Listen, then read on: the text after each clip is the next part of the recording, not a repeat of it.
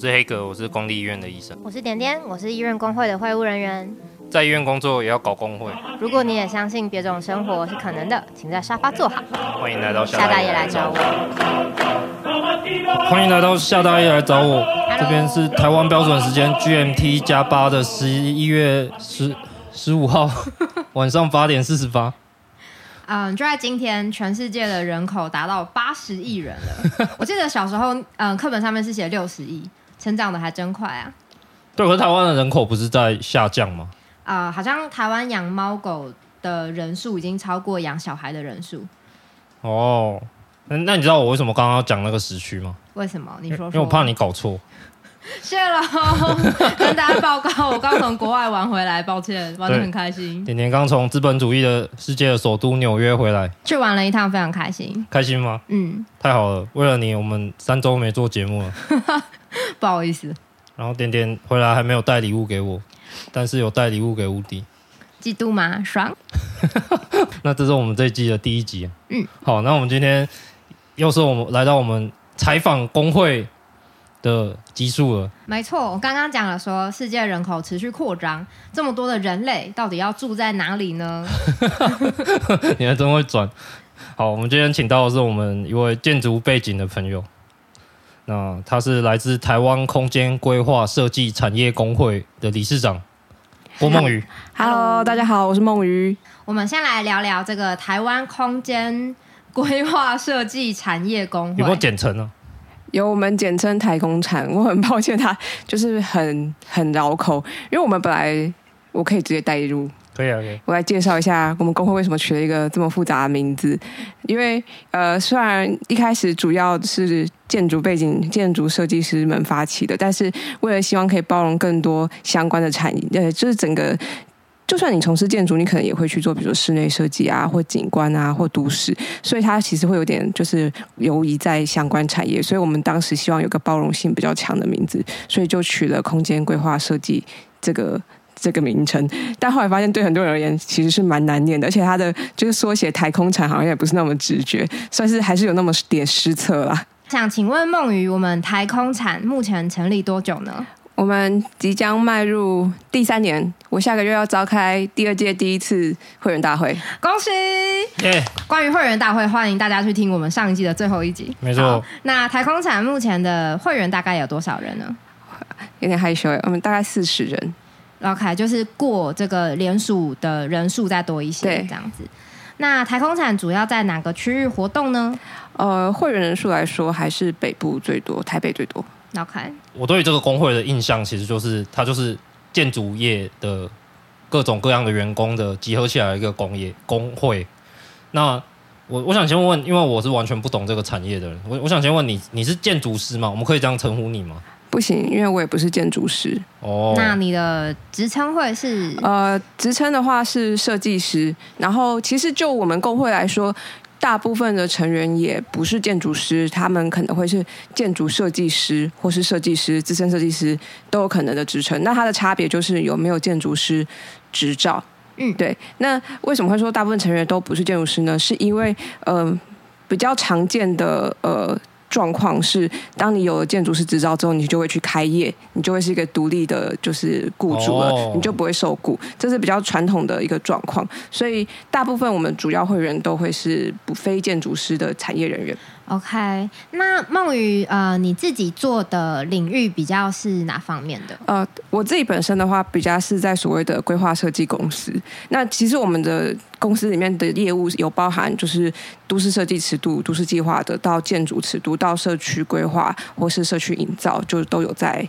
我们的业务范围，刚才一下子跑出了很多 我不是很听懂的名词，听起来就是有嗯，可能有整个都市规划这个规模的，也有一栋建筑这个呃 building，嗯，就简单来说，也有室内尺尺度从小到大就是都都算有啦。那梦雨有做到什么有趣的案子吗？呃，我自己的工作就是在里面比较特化的一小支，我们做比较偏社区工作这一块。那它跟跟规划设计比较有关的是，比如说我今天有一个规划设计案，它需要跟民众沟通，就是哎，我们这边要盖一个什么园区哦，我们这边这个房子要拆掉或干嘛，那我们要让周遭的邻里知道这件事情，那他需要有人去跟社区做沟通，那我们可能会做这件事情，或是政府有一些案子，它是跟呃就是空间有关的，他希望有专业者去跟民众说明说，哎，我们现在有这个补助哦，或者我们现在有有一个希望计划，像希望大家也参与，那我们去做这个沟通的媒介，就变成是一个比较特质的一小一小块的工作，这样子。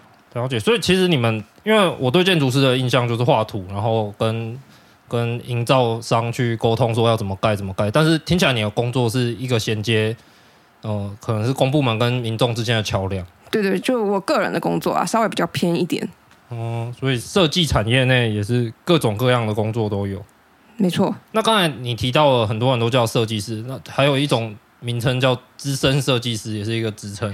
就是他可能只要没有执照，我们都都不会叫他建筑师。那他可能就是他在往上升，可能叫资深设计师，或者叫专案经理、资深经理这样子，还会有其他的职称这样子。所以他不一定是建筑师。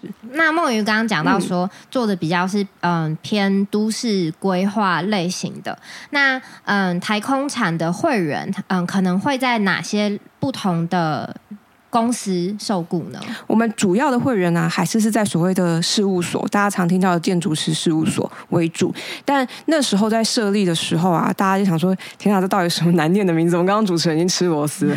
然后那是那是因为我们希望可以尽量包容，就是可能会员会去的相关产业，他其实都没有离开本行，他可能是做室内设计，可能做景观，或是做偏规划的公司、工程顾问公司也有可能。那他是里面的设计师之类的。那所以我们希望那个他。它的名称是能够包容大家，所以那时候才取了这个空间规划设计产业工会的名字。那有有谁是不能加入这个工会的吗？呃，原原则上你，你你。的工作内容跟空间设计规划产业有关，可以参加。你的工作，你的受雇单位本身是这个产业的，也可以参加。那但是如果你是雇主本身，不能参加。那如果你是能够掌管别人的职位变动跟薪水的人，你只能当赞助会员。OK，就是管理阶层都不可以参加。这个是工会很常见会有的一个规范。没错，这是一个产业工会嘛，对不对？对，我们不能投保。了解。虽然我最常接到想加会员的电话，对对对对是想来投保的。这边可以保劳保吗？呃，对。就听起来你们是为了想让扩大你们会员的基础，所以才把名字设计成一个包罗万象的空间规划设计，这样。有有这个目标，对。那你个人是因为什么样的机缘才会开始做搞工会这么少小众的事情，非主流的事情？OK，他他其实可以回到二零二零年吧，就是那时候，那时候刚好就是有有一个事件，就是有某某某某位建筑师，他在他的脸书上真人，然后他真人的时候，他其实因为现在不是说真人都要写那个薪资的 range 嘛，他其实是有写好像不知道多少到六上限是六万，然后他就真的收到了一份履历，然后他觉得很不怎样，但是要求要六万的月薪，然后他就觉得这个人很瞎，他就把他 po 到脸书上公审这个人说，哎，你看他这样也敢来跟我要六万，简而言之是这样啦，然后但这。这件事情就意外的触发了很多建筑人的神经，可能大家会觉得我们可以共体时间或干嘛，但你不可以嘲笑我。然后所以大家就很生气，就觉得说，就是他要六万有什么错？为什么你要这样子嘲笑他？然后就突然就造成了一波舆论的讨论，然后很热络。我觉得有一个很大的反差感是，台湾的房价明明这么高，哎，嗯，但是这些在做建筑相关行业的员工讲出六万被嘲笑。对，但是一栋房子可能要两千万哦。然后那时候就会有一些匿名版，就开始讨论各种业界的不合理啊状况，甚至最后有一波是被翻起了非常多的是性骚扰的事件，哦、以至于当时就是整个产业的那个氛围，就是大家对于我们的一些不合理的状态跟一些烂事情感到非常愤慨。然后也因为这样，就开始就是呃有。呃，我我自己那时候看到这件事的时候，就觉得说，哎，好像好像应该要要有一些行动，可能可以做这样子。那那那个时候，就是因为有认识今天的主持群，所以对于工会的这个就是有概念，然后所以就是也开始询问这个的可能性。那也因为那波舆论的热度，所以当提出这个概念的时候的响应，算是有人愿意响应加入去筹组这个工会，很精彩哎。我我。对于建筑事务所的了解。是，就像你刚刚说，建筑师他拿到执照以后，可能就独立出去开事务所。那跟我们医生其实某某种程度上有点像，很多医生也都是拿到牌照以后，我们就去开诊所，然后可能就是组一个小小的 team 这样子五六个人。那这种小公司，像我同学在诊所会有一些特有的问题，就是他常常是靠人情在运作的嘛，嗯，就是常常有可能连合约都没签，就是就是跟你约定说好，那我给你一个保障薪啊，然后我我们就这样子来工作，然后也很难跟老板去讨论薪资啊、休假什么的。那在你们的产业也会有这样的情形吗？会，我们的呃很多的事务所的尺度都是小型的公司，就可能那种一到五人这样子，然后呃。在过去的产业机制里面，它会有点像师徒制，哦、所以他他甚至会有一点觉得，到底我现在是在教你事情，还是给你工作？会学习型建筑设计师。对，其实其实有存在这个问题，然后也确实会因为这样，然后然后再过来就是我们我们的长期的习惯，也是一个都不签合约的状况，嗯、所以他就说的非常不清楚。台湾真的不是一个契约社会。对，那呃，工会针对这个状况有做什么要求吗？我们我们有开始就是呃，以以我们现在主要专案的其中一个，其实就是推动劳动契约。嗯，就是我们希望让大家去理解说，呃，签署劳动契约是一个很基本、互相保障，没有没有偏袒资方，没有偏袒就是劳方，它是一个互相保障的存在。嗯、那呃，我们我们大概分几个步骤，就我们一开始有做所谓的劳动契约范本，希望大家可以去套用，但后来发现，呃，这个其实没什么办法去触触发大家主动去拿来用这。这件事情，嗯、连范本都懒得看。对对对对对，字太多。然后，然后后来我们有尝试是可能主动去接触一些比较友善的呃。资方比较友善的雇主，然后让他理解说推动开，开明专制，然后理解说，哎，其实其实你们可能需要这个东西。那那这这是一其中一个我们现在在尝试的做法。然后另外一个是我们希望可以呃原始的计划是想建立所谓的白名单，就是希望让大家知道，哎，有一些事务所他们也是做的很合法啊，也有这些东西啊，哎，人家活得很好，人家也不用就是就是喝西北风啊。然后所以，但是后来发现，就白名单就是好像也没什么诱因去让别人来当我们的白名单。然后所以后来。我们在现在进行中，就在我们官网正在建构的是，呃，我们想要建构自己的的征才平台，哦、就是说，就是就是我们。常常会听到有人抱怨说，他觉得很难知道这个工作到底好不好，然后或者工作写的不够清楚，然后就我们希望我们可以透过征才平台去把关，然后大家大家敢来投的就是一个一个门槛，然后然后来我们这边看的也可以就是呃得到一个基本保障，就是说哎至少它是一个符合劳基法规范的一个一个工作的选择，然后如果你发现他没有，你也可以跟我们检举，我们就会下架他，这样子、嗯、就会做一个这样的机制，超酷的，就是、这是一个公正的庄家的意思，在我这里发生的交易。都必须要有某种保障，对，就是想借由这样的方式去让大家逐渐去理解，说其实有很多呃的工作应该要这样子才叫正常。太厉害了！那你们这个很有创意的工会哦，对啊，为了一个议题发想出了这么多的办法，算吗？算算了。那呃，目前有会员就是透过这个征才平台有得到得到比较好的劳动条件吗？哦，我们才刚开始，我们还没写完。工程师，工程师最近在放假，他他他说他这几天会。继续建制完，因为他需要一点一点系背后的系统，就是比如说那个雇主可以登入，然后填那些资料，嗯、然后我们有一个审核看过之后 post，就是需要一些后台。OK，对对对对对。那梦瑜自己呢？你工作的地方是有呃类似劳动契约或者是一些规则的嘛？就我，我觉得像我自己的经验，我跟我的雇主的沟通其实还算蛮良性的。就我们本来也是属于没有劳动契约的的公司，然后有跟他，有跟我的雇主稍微谈过这件事情，然后后来他们就觉得说好，他们就把呃过去的一些工作守则重新整理的比较完整，所以后来新进的员工是在入职的时候就会收到完整的一个像工作守则的东西，但它原则上就有大致讲了，就是你的请假啊、你的加班啊、你的补休啊这些东西都写在那份上面，然后你会签名这样子。天啊，超厉害的！所以你的雇主知道你是理事长，他他知道啦，但我们。呃，你说他怎么因为这样子吗？没有啊，他应该 他蛮友善的啦。他就觉得好像就是这件事没有没有什么不对，就应该要讲清楚这样子。太厉害了。那除了说没有签劳动契约的这个部分，跟一些诊所的状况有点像之外，刚刚梦雨也有提到说，嗯，建筑业大家有一件愤慨的事情是性骚扰，这个其实和医疗业也蛮像的。医疗业的性骚扰也，嗯嗯就是大家都知道会有这件事情。对啊，那嗯，工会在这个部分有。有什么琢磨吗？呃，我们在。就是成立工会的那个时期，是收到比较多的案例，就可能那个时候那个氛围下，比较多人出来愿意分享他们遇到的这个状况。然后我们那时候有收集一份稍微比较完整的问卷，我印象最后收集的数字应该有七十几还是八十份。哇！嗯，然后就是就是分享他们对于性骚扰的这件事的看法，就是可能会有相当多的人都是在环境中听闻过周遭人遇过性骚扰，然后一部分人有亲自遇到过，然后呃，但是说实在的，呃，在那。那个时候，我们有尝试去联络到我网络上那些分享的，就是当事人，但是呃，其实比较没有办法找到愿意真的再往下走下一步去做应对的的当事人。或许大家在在事发当时的时间也都离得有一段时间。你说的再下一步去应对是要？就是不管他需要去呃法律吗？对，或是他想、哦、他想要获得其他协助这样子，然后嗯，就比较没有没有延续。那我们后来就是就是主要就是收集那份资料，然后有做一个。有一个公告，然后跟可能就是去参加一些相关的就是讨论，嗯、但其实都比较集中于那时候声量比较呃、嗯、明显的时候。那你们收集了这些案例以后，有没有分析出一些可能的原因？嗯，他其实就是有原因，然后但是也就很无力，因为骚扰的的的的对象呃。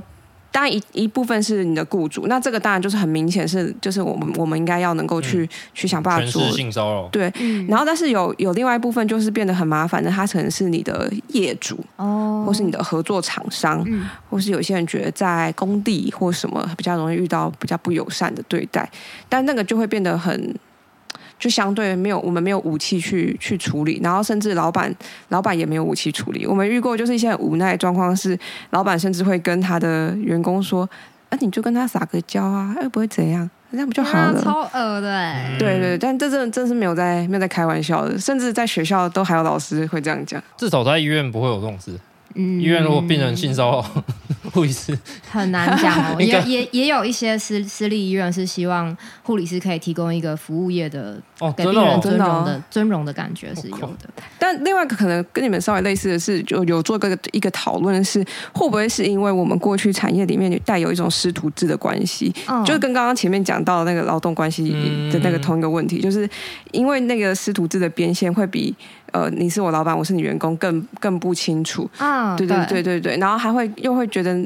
就是就是一种师长对你的关怀，好像好像那个触手可以伸得更远这样子。嗯，这个在学校里面很常见。对啊，你过去是做那个助教的。嗯，就是学校里面的助教助理，这个也是容易发生的的事情。然后在医院里面也是有某种程度的师徒制。嗯，OK。那工会最近还有在打其他的议题嘛？刚刚讲了劳动契约跟性平。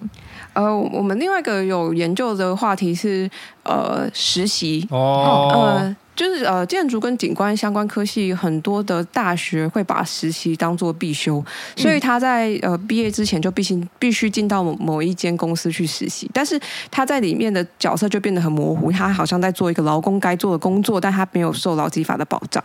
嗯，对对对对对，然后我们就有做这个研究，而且就是。嗯，后来发现大部分的学校是做就是签一个三方合约嘛，就是学校、学生跟雇主，嗯、然后大家都就是。像是护理系就是这样，护理系就是这样嘛。那他是不是也会写的好像很清楚说，说哦，我们就是要符合那个教学目的，就是你不能做以外的事情。嗯嗯嗯，可是因为那个课的老师可能就是一个人，或顶多在一个助教，他根本就没办法顾得了全班学生。实际上在那一整个暑假实习的内容有没有符合？嗯、所以以至于我们意思是全班学生会分散去不同的地方。哦，对对对，可能不像医院是那个对对对，护理师他们就是一个老师真的带着三十个人在来医院做实习这样子。我们的状况是，老师还很辛苦，他要去拜托事务所说，你们可不可以收两个实习生？你们可不可以收一个实习生？嗯、然后事务所又会觉得说，实习生很难用，实习生功能不足，然后我还要带着你，嗯、然后但是但是实际上实习生去了又会做一些杂事，觉得自己好像也没学到什么，然后也领不到薪水，然后他就是一个有点痛苦的关系在那那之中这样子。啊，这个实习生他确实是一个劳动法令上的灰色地带。那关于这个灰色地带，工会有觉得可以做些什么吗？呃，我们下一步是想说，尽量能够进校园去讨论这件事情，然后也有尝试跟一些系主任询问过，说有没有机会推动不要必修，就是因为他当大家变成毕业门槛，我们就觉得。就是学校就有责任。那如果你今天做不到，就是能够保障他的实习内容是完全符合教学目的的话，那好像不应该变成一个必修学分。等于是嗯、呃，必定会送一些学生去给老板当打杂工，我们不要保障这个运输的管道。对，但是我们当我们去问那些就是收打杂工的老板，他们又觉得自己很可怜，他们只是不想，就是就是想要就是留个面子或干嘛卖个人情，嗯、所以要收这些他们觉得很难用的老工。现在搞得好像我在剥削人。对对对对对，两边都 很委屈，好吗？两边都不太开心。对。好，那最近快要那个地方政府的选举了，想请问，如果我们就台北市而言，在主要的三位候选人里面，关于呃城市或者是建筑的政见，有没有孟瑜觉得比较欣赏或者是不欣赏的？因为他现在大部分的证件真的相关就是都市更更新跟社宅吧，可能跟我们产业比较有关。嗯，但但就我们 但就我们侧面理解，就是其实背后背后可能提供意见的技术官僚，其实。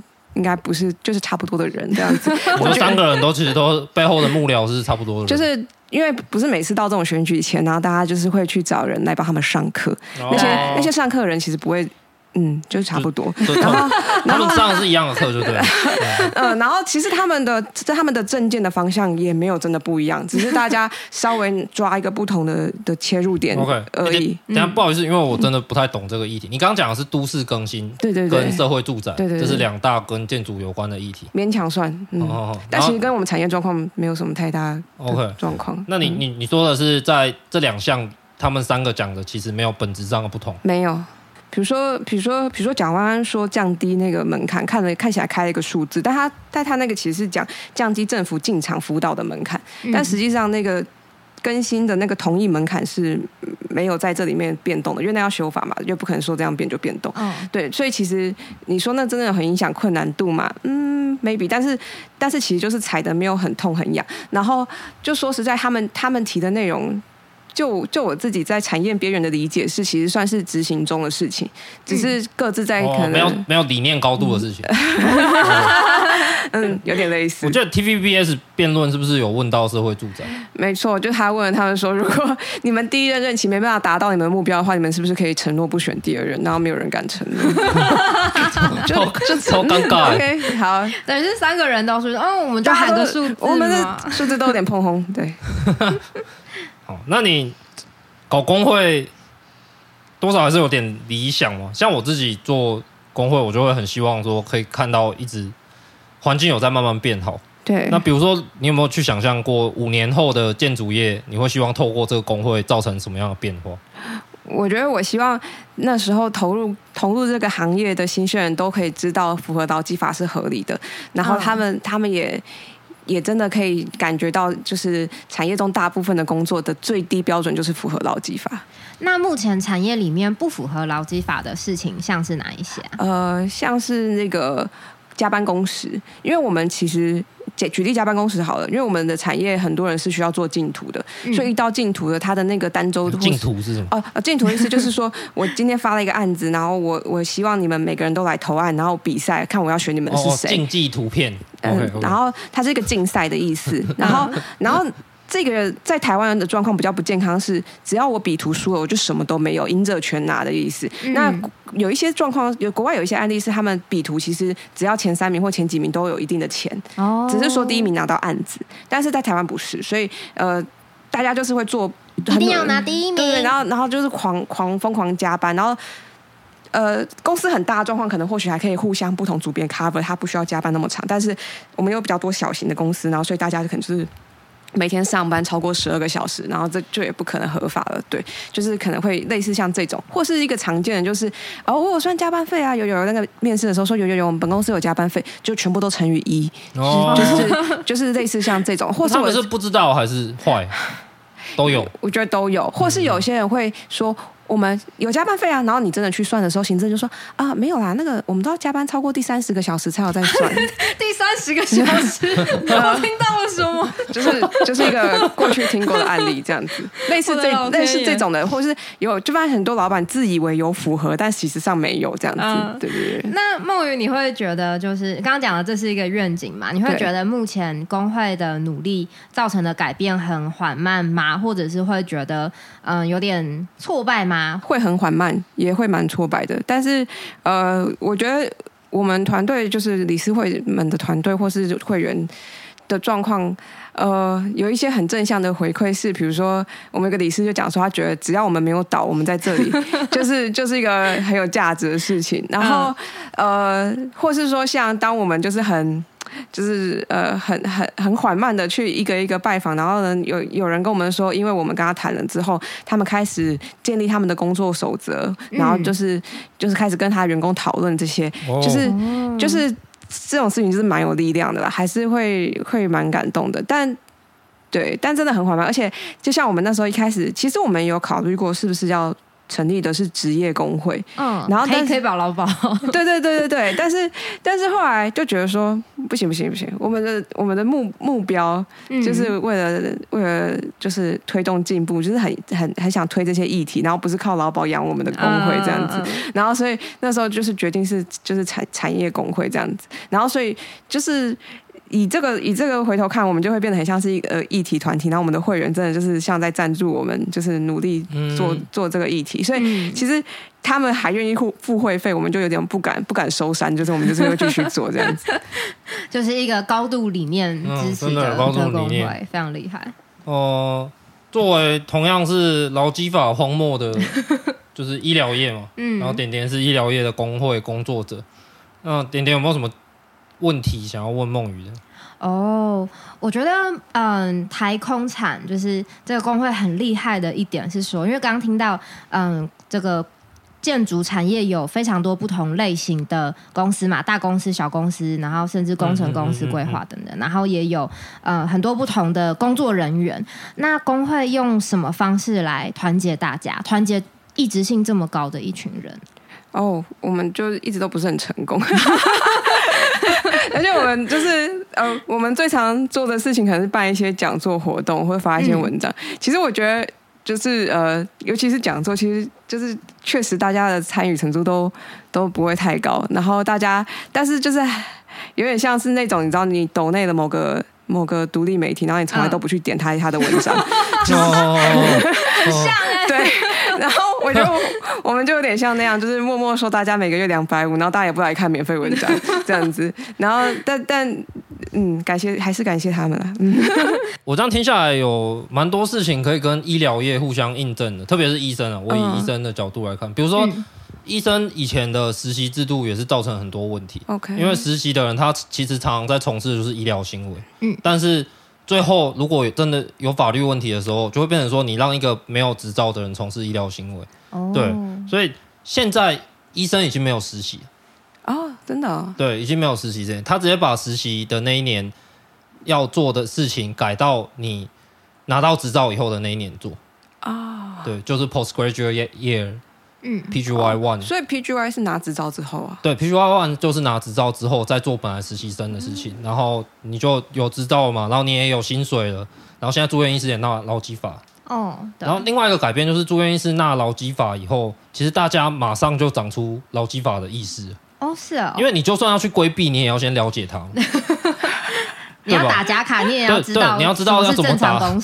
对，所以其实大家会自然而然的知道那个劳基法是什么。嗯，对，所以改变是看得见的。对对对，改变是看得见。我呃，这这这个月十月哦，上个月十月就是刚刚教会我老板一个新的观念，没有啦，刚刚让他认知到一个新的观念，就是就是他们其实好像很多人都会觉得那个所谓的试用期不是正式员工。哦，对，对，有很多人是这么认为的。嗯、然后，然后我就跟他说，没有，就是试用期，试用期，劳基法里面没有试用期，试用期就是正式员工。对。然后，然后，然后，但但但就就就也不错啊。然后他就说，哦，他就接受这个观念这样子。然后，因为我们就是前阵子有个有个有个同事就是比较不适任，然后他就是他离职的时候，就是依照了正确的比例算了他所有的薪水，然后请他离开这样子。嗯，很赞。嗯，如果我们想要支持台空产的话，有哪些事情可以做吗？比如说有近期的公开活动吗？有，呃，我们在十二月四号会有一个呃实体的讲座。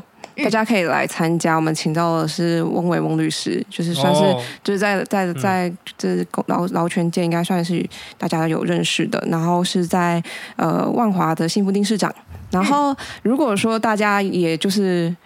也是属于就是抖内之后不看文章的没有问题，我们是可以开放就是非会员的，就是捐款的，就是呃我们的官网可以找到连接，但我知道我们官网现在好像还没那么那么的完善。如果你真的找不到，然后你也觉得很难的很难的点，你就私信我，我就把连接贴给你，没有问题。好，那我们要怎么找到嗯？我们可以刷卡台空产的粉砖或者是官网呢？呃，就是打我们的全名台湾空间规划设计产业工会大写台。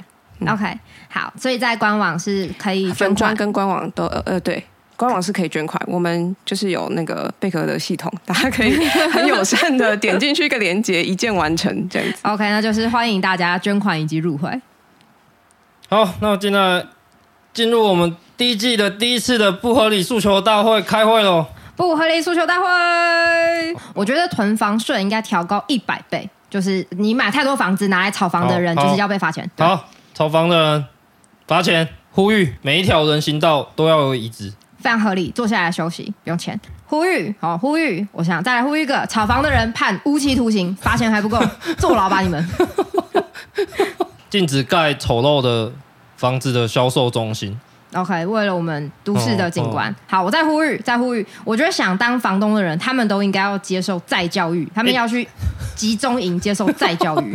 哎，讲到居住的议题，你突然变成 很像中共，完全支持大政府来扼成这些邪恶的奸商，刑度往上提高好多，资本主义去死。对，然后我想要住在价钱合理的房子里。什么叫合理的价钱？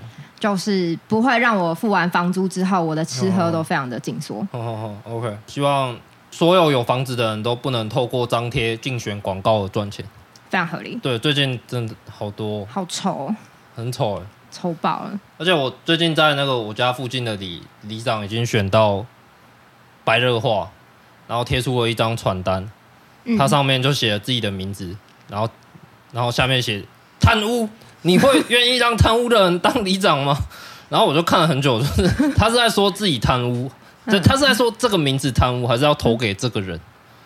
就是 就是他没有讲清楚。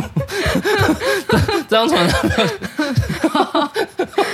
好，我们无缝接轨，笑话一箩筐。OK。好，我们今天的笑话一箩筐还是要来聊聊医疗人员。哦，这个可能也可以问问梦雨，就是我们医院碰到一个问题，就是我们医院。有一个违建的地方，它是一整栋，然后它好像是在陈水扁的时代被开一个特例，就说好保持原样这样子，是不是有这种事？寄存违建？对，寄存违建。OK，然后再来，今年要通过一个法令，是这个寄存违建连修理都不行，不可以修理。对，除了消防以外。对，所以我办公室外面的马桶已经坏了半年了。